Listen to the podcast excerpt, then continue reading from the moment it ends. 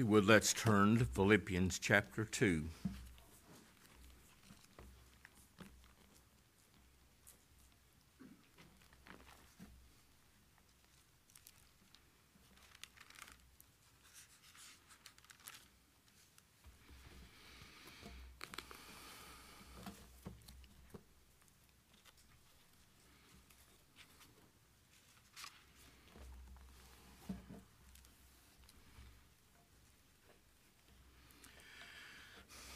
Philippians chapter 2, verse 1.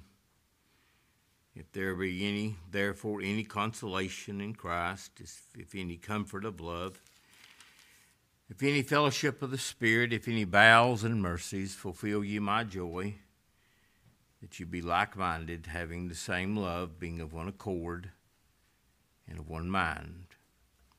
Let nothing be done through strife or vainglory but in lowliness of mind, let each esteem other better than themselves. Look not every man on his own things, but every man also on the things of others. And he says, verse 5 Let this mind be in you, which was also in Christ Jesus, who being in the form of God, thought it not robbery to be equal with God but he made himself of no reputation, and he took upon him the form of a servant, and was made in the likeness of men. And being found in fashion as a man, he humbled himself and became obedient unto death, even the death of the cross. And the result of all this, wherefore God, all God also hath highly exalted him, and given him a name which is above every name that at the name of Jesus every knee should bow of things in heaven and things in earth and things under the earth, and that every tongue should confess that Jesus Christ is Lord to the glory of God the Father. Wherefore, my beloved, as ye have always obeyed, not in my presence only, but now much more in my absence, work out your own salvation with fear and trembling, for it is God which worketh in you both to will and to do of His good pleasure. I just want to speak this morning for a few minutes. I'm just entitled the message True Humility. Paul speaks of esteeming others better than ourselves. Apart from God's grace, we are so filled with pride. Why would we consider somebody else when all we're really concerned about is ourselves? But he said we should seek to esteem others better than ourselves. Paul said one time, this is the great apostle Paul. He said, I am less than the least of all saints. That's us. Why would God come to this world to save sinners? Why would He come? We could be we should be concerned about the needs and the concerns of others. That's one reason he came. He had to, or we had no hope. We had no hope. Pride results in our quarrelings and contentions. Pride destroys the unity of the church. Let us have, he said, let us have the mind, the attitude of Christ, and esteem others better than themselves. He, when, he was, when he was reproached or reviled, he reviled not again. When they took him to crucify him and scourge him, he opened not his mouth. He, did, he didn't say, Why are you doing this? He didn't say, I don't deserve this. He never said a word. Why? To save his people. So let's just begin there in verses. We'll primar- primarily be looking at verses 5 through 8. Let this mind be in you which was also in Christ Jesus. In 1 Corinthians 2:16 it says we have the mind of Christ. By nature our minds are darkened. By, my, by nature, all we have is foolish thoughts. The thought of foolishness is sin. How can we think this way? He must give us the mind of Christ, the understanding, the attitude. And it is an attitude.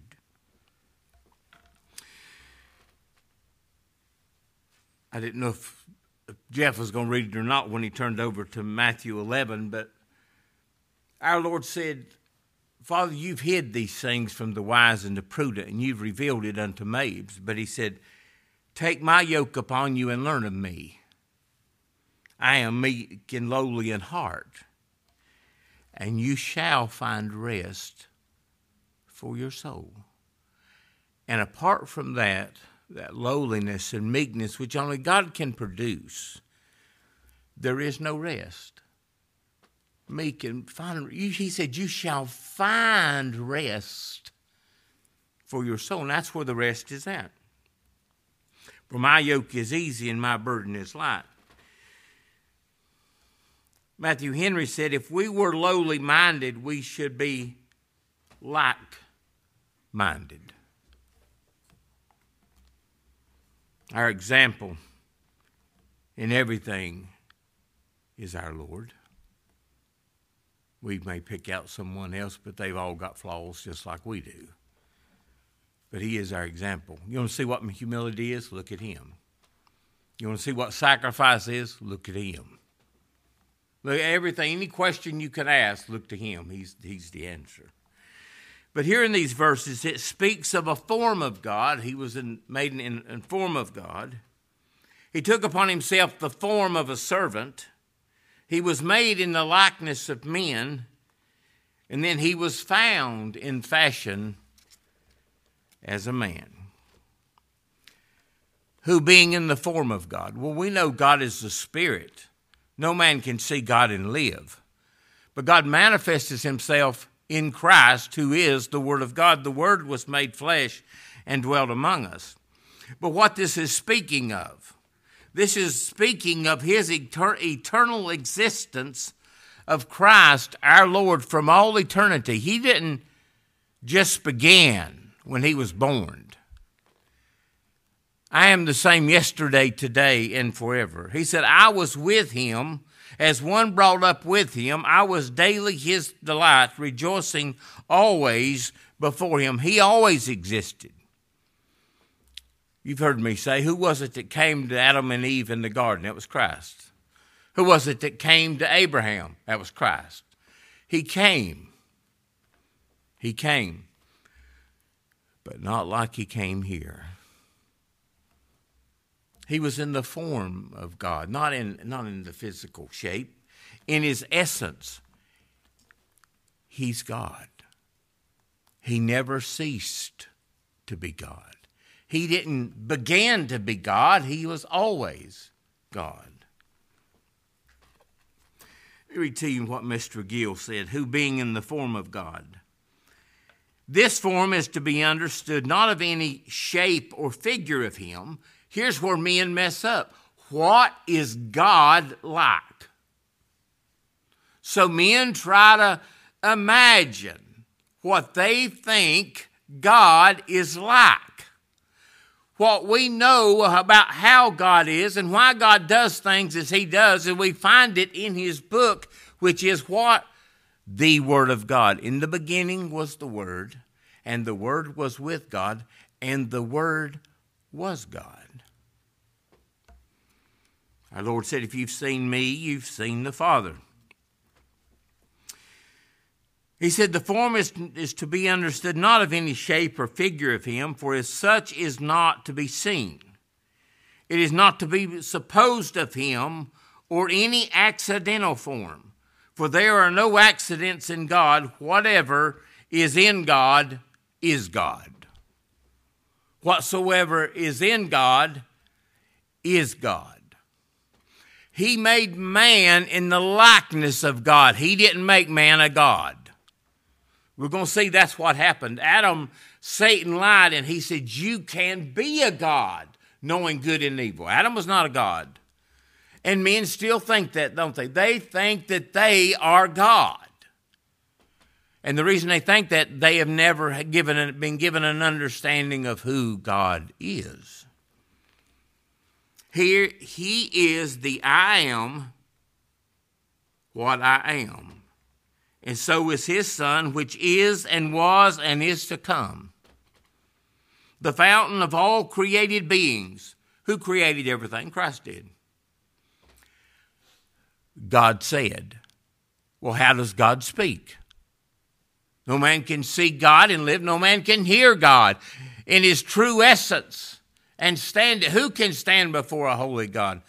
It is Christ that speaks, which is and was and is to come, the fountain of all created beings. Nor does it intend any outward representation and resemblance of Him. The form of God is to be understood of the nature and essence of God and describes Christ as He was from all eternity. What was He? He was in the form of God. And you think about that. For all eternity. And He would come here who being in the form of God, just as the form of a servant signifies that he was really a servant, and the fashion of a man in which he was found means that he was truly and really a man. He was God. He didn't begin to be God. He was God. And we're going to see he was man.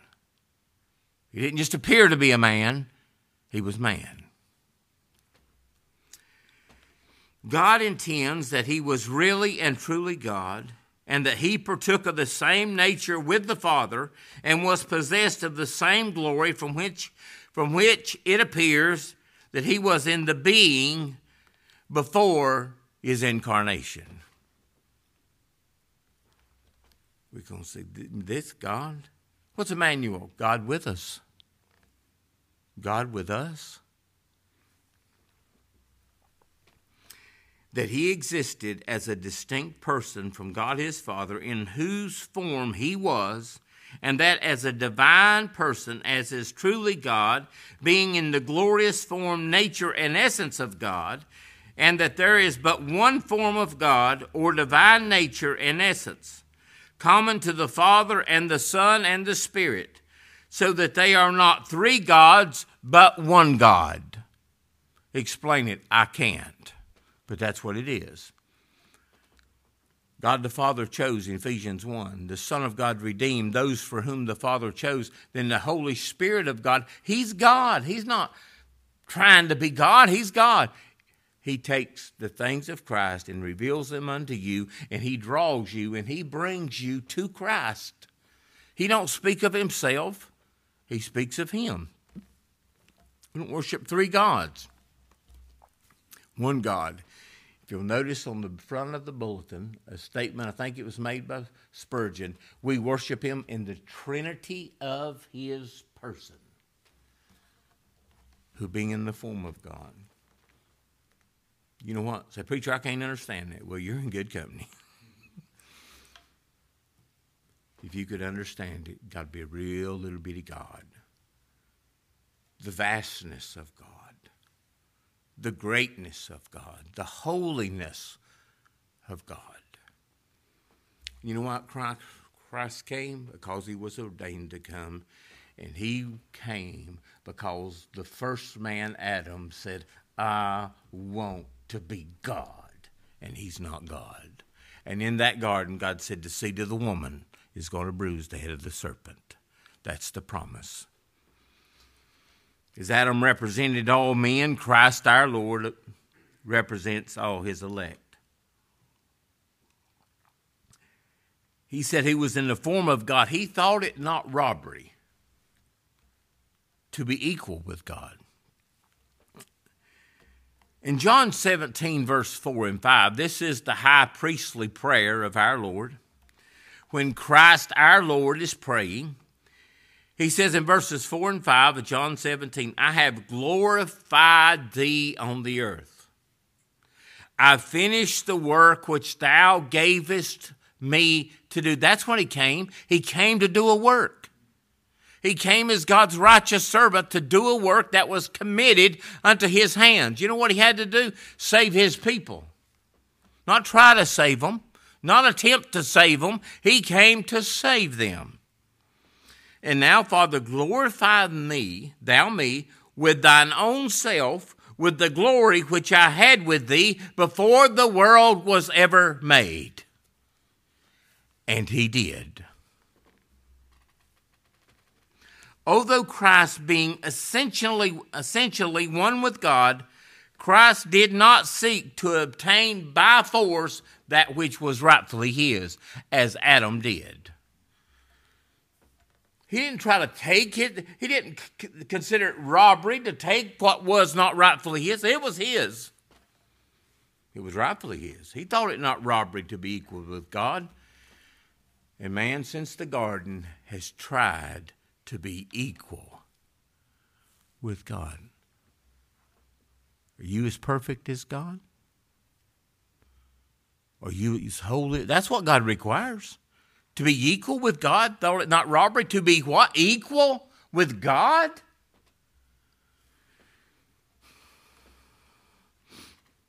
Adam tried to take that which was not theirs, and men still do. They try to take what's not theirs. The glory is His. Why is it men try to, you know what their main objective is?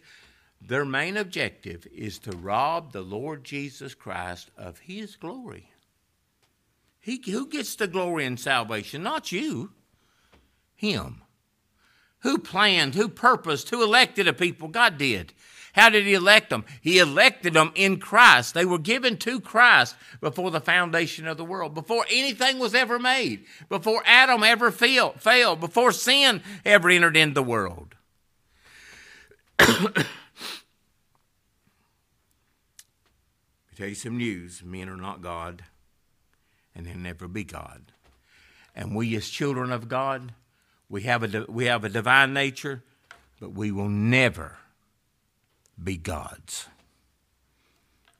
We are His servants. We are made holy. We are justified in His sight. But He's not going to make us little gods. We're not little gods. He did not regard equality with God as a thing to be grasped or asserted as if he did not already, already possess it, or he was afraid, or he was afraid of losing it. Adam lost it. You can look at that two or three different ways. He really lost it. You go, what was he thinking? Well, you, you see people, they're not acting right. They say, well, he lost it. That's what Adam did. He lost it, and he lost it. He lost fellowship with God, he lost communion with God, and God drove him out of that garden. lost it. He had a righteousness and lost it. He had fellowship, communion, and he lost it.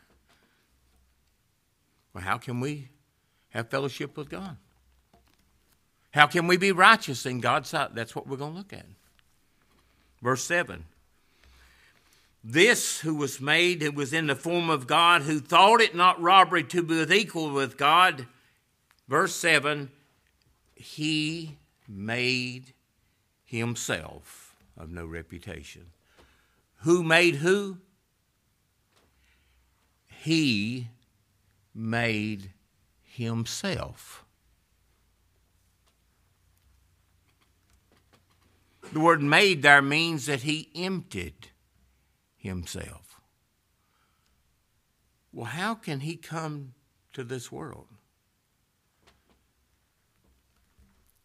If he'd come in all his glory, no man couldn't have stood it. We would have all died.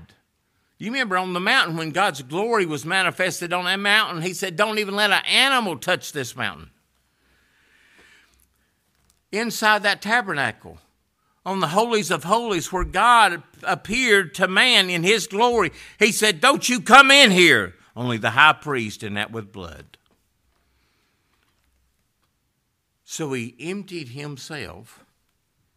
He voluntarily stripped himself of all privileges and all rightful dignity.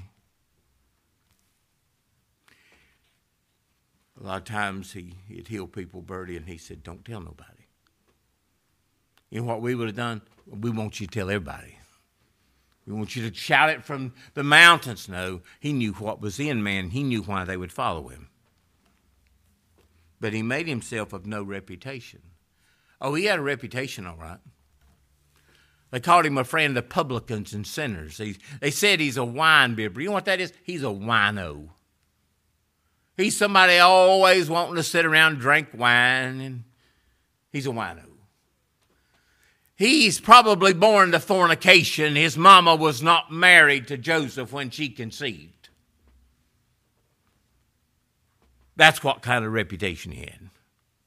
He's a liar and he's a cheat. That's what they said. Does your master pay taxes? Well, sure he does. But you see, you know what we were, you know what we're concerned about? Our reputation.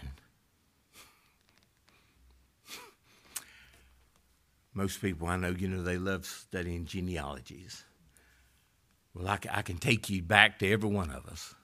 We all come from the same dunghill Adam and Eve. That's where we come from. Men don't like to be told that we're nothings. But you think of this, he voluntarily. I love that picture when, when David's friend Jonathan comes to David. And David knows, I mean, Jonathan knows that David is rightful king. And you know what he does? He pulls, he pulls off his vest, he, he pulls off his sword, he pulls it all off, and he said, You're David. I'm not king, you are. I'm not king, you are. And our Lord laid it all aside. He came that's how he came. He, he, he had to lay it all aside. He that was rich became poor that we might be rich. You couldn't come to where he was at. He told us to stay out. He drove Adam out of the garden. He must come to where you are at. And you're a beggar, a poor beggar. Was you born in a cow stall? No, he was. Was you when you were two years old? Was you chased like a dog trying to a man trying to kill you? No, he was. Have you worked with your hands and dust all your life till you're 30 years old? He did. Always being misunderstood? He was. The glory of our Lord's divine nature was covered and out of sight. Like I said, like the tabernacle in the Old Testament, you know, all you saw from the outside was badger skins. Ugly, drab badger skin. There was no beauty about him that you would desire him. If you were picking something out of the crowd, say, Can you pick out Christ out of that crowd? You'd have never picked him. He's despised and rejected of men. We know there was a few instances to very few people. John says, We beheld his glory. They saw he he transfigured on the Mount of Transfiguration, and his his face was as bright as the sun. They got just a little glimpse. But most people didn't. Why? He hid it. He hid it. And it's not even today. Unless you see his glory, you'll perish. That's right. Unless you see his glory. Moses said, Show me your glory. His glory is in his goodness. He makes his glory, and you see him. You and how will you see him? You will see him by the eye of faith, and you will behold him in all his glory. What does that mean? Who he is. You will see him as king. You will see him as the one who came to where you were and saved you. That's what you'll see. And what that is, that's his grace. His goodness, his glory is in his goodness. His goodness. God's glory, even today, is hid from most men. He's hid these things from the wise and the prudent. and he's revealed it unto babes. So he took upon himself the form of a servant and was made in the likeness of men. He took, he took upon himself the form of a servant. You know what that word servant is? It is a bond slave. Know, there were a lot of people that were slaves, and they were slaves to their masters for a certain period of time. If they were there for seven years, say for instance, seven years, at the end of seven years, they could go free. Their debt was paid or whatever, but till then, they couldn't go free unless he was a bond slave. A bond slave is someone who, when he came, he didn't have anything. His master gave him a wife, and he had children through that wife. Now he can leave. He can leave now but he has to leave alone.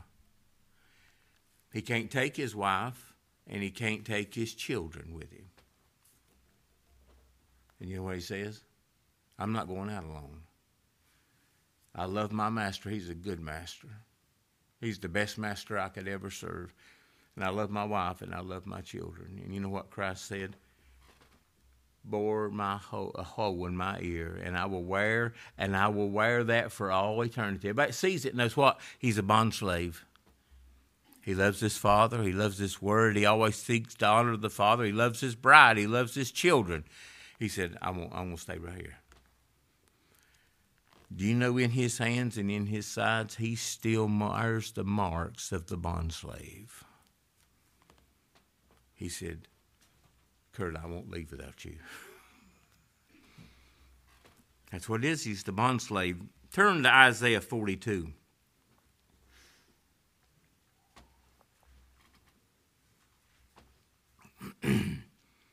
so, see, when he came, he was God's righteous servant. He came to serve him, he came to honor him, and he did. Isaiah 42, verse 1 Behold my servant. And you think about that. You behold his servant. You consider his my servant, whom I uphold, mine elect. There's only one elect. He's mine elect, in whom my soul delighteth. I have put my spirit upon him. He shall bring forth judgment to the Gentiles. He shall not cry nor lift up his, nor cause his voice to be heard in the street. A bruised reed shall he not break, and smoking flax shall he not quench. He shall bring forth judgment unto truth. He shall, he shall not fail nor be discouraged. Well, who's he talking about? His servant. He didn't fail. He accomplished it. I'm so glad this morning he accomplished salvation.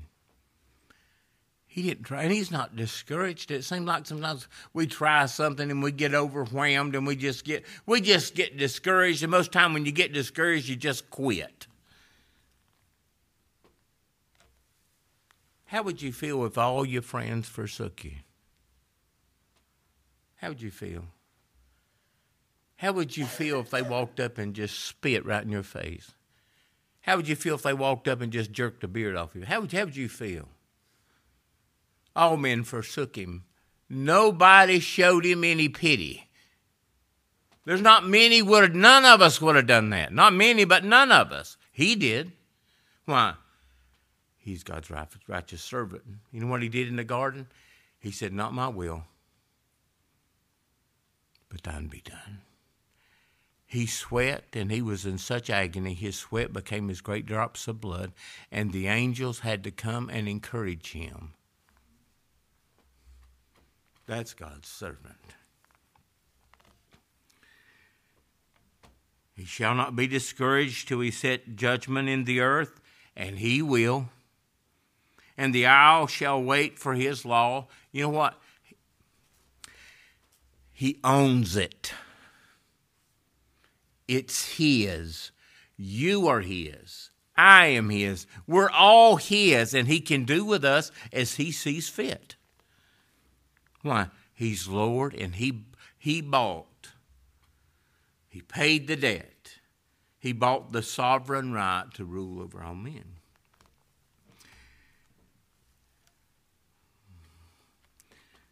When we look at it from the earthly side, we, we say Jesus was born. Looking at it from heaven's side, the angel said he emptied himself.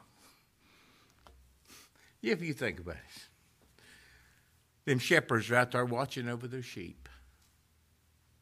And why did the angel come to them? Said, I have good news of great joy, peace on earth and goodwill to all men. For unto you is born this day in the city of David a Savior who is Christ the Lord. He's born. And they were chosen. And they went.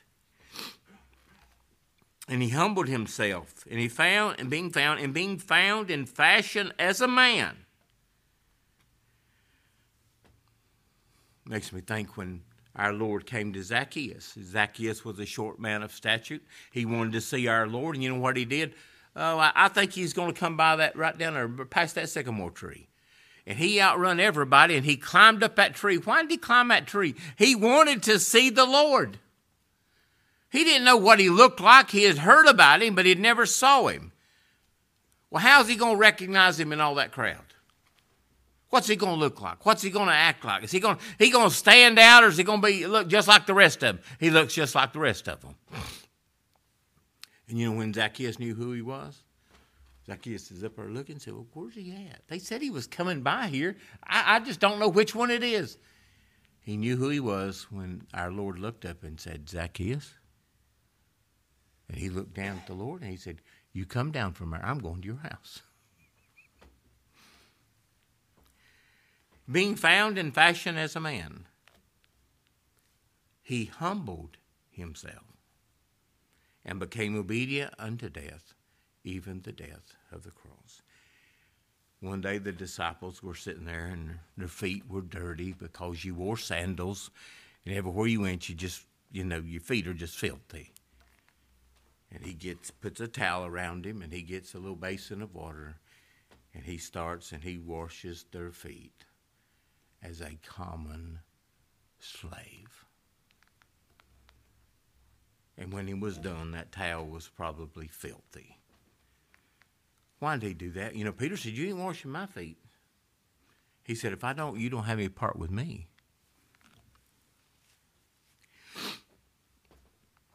He humbled himself. You know what I just thought about? You can't humble yourself. He could, and he did.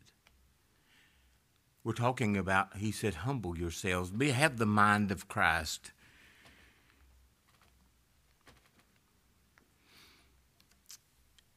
Our Lord was really a man, not just in appearance, but in reality. He knew hunger, he knew thirst, he knew weariness, he knew grief, he knew pain.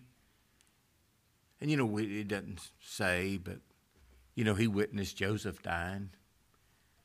He witnessed that, and it probably broke Mary's heart. He, he witnessed that. We, we know that his friend, when his friend Lazarus died, he wept. Why did he do that? He loved those people. He endured weariness, pain, death. His real submission and obedience from the cradle to the cross is our example. You want to know what he requires? This is it right here. Isn't that right? That's what he requires. That's what he requires. You say, well, I, I can't do that. I know you can. But what he requires he gives. I know this. He's never saved a sinner without humbling him. And he's never saved a sinner who he doesn't keep humbling. Pride goes before a fall. When our Lord came to this earth and became incarnate, though he took that which he had before, let me read this. When our Lord came to this earth and became incarnate, though he took that which he had not before, he took what? human nature. He lost nothing of what he had. Can you, would you want to, I'd like for you to explain that. This is our example of humility and love. You know who he loved? It seems like he picked out the very worst of the bunch Tamar and Bathsheba and Ruth and, and Rahab's. The offscouring of the world. He said, I didn't come to call the righteous, but sinners to repentance. You a sinner? I got good news for sinners. I didn't know how I was going to work this in. I went by and saw my sister, Mandy's mother. She's actually been in that home, nursing home, for last 16 years, and she's only one year older than I am. And while me and Sandy was in there visiting with her, there was a lady out in the hall. Said, I want a drink of water. I want a drink of water. I want a drink of water. And you know what I thought about? The rich man in hell. For all eternity, he's going to say, I want a drink of water. Are you thirsty? Christ said, Come to me. I can't find anybody thirsty. Can I have a drink of water?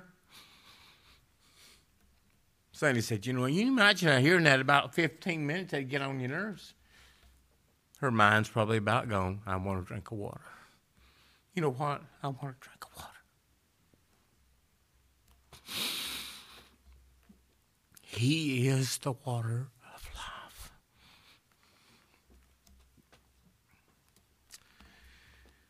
As our representative, he obeyed the law perfectly. He humbled himself to die. Now, listen, no one took his life. He said, I have power to lay it down, and I have power to take it again. Nobody takes it from me. When he had fulfilled all scriptures, and you know what he said? I thirst. And they gave him vinegar mingled with gall to try to deaden his pain, and he wouldn't take it. When it was all done,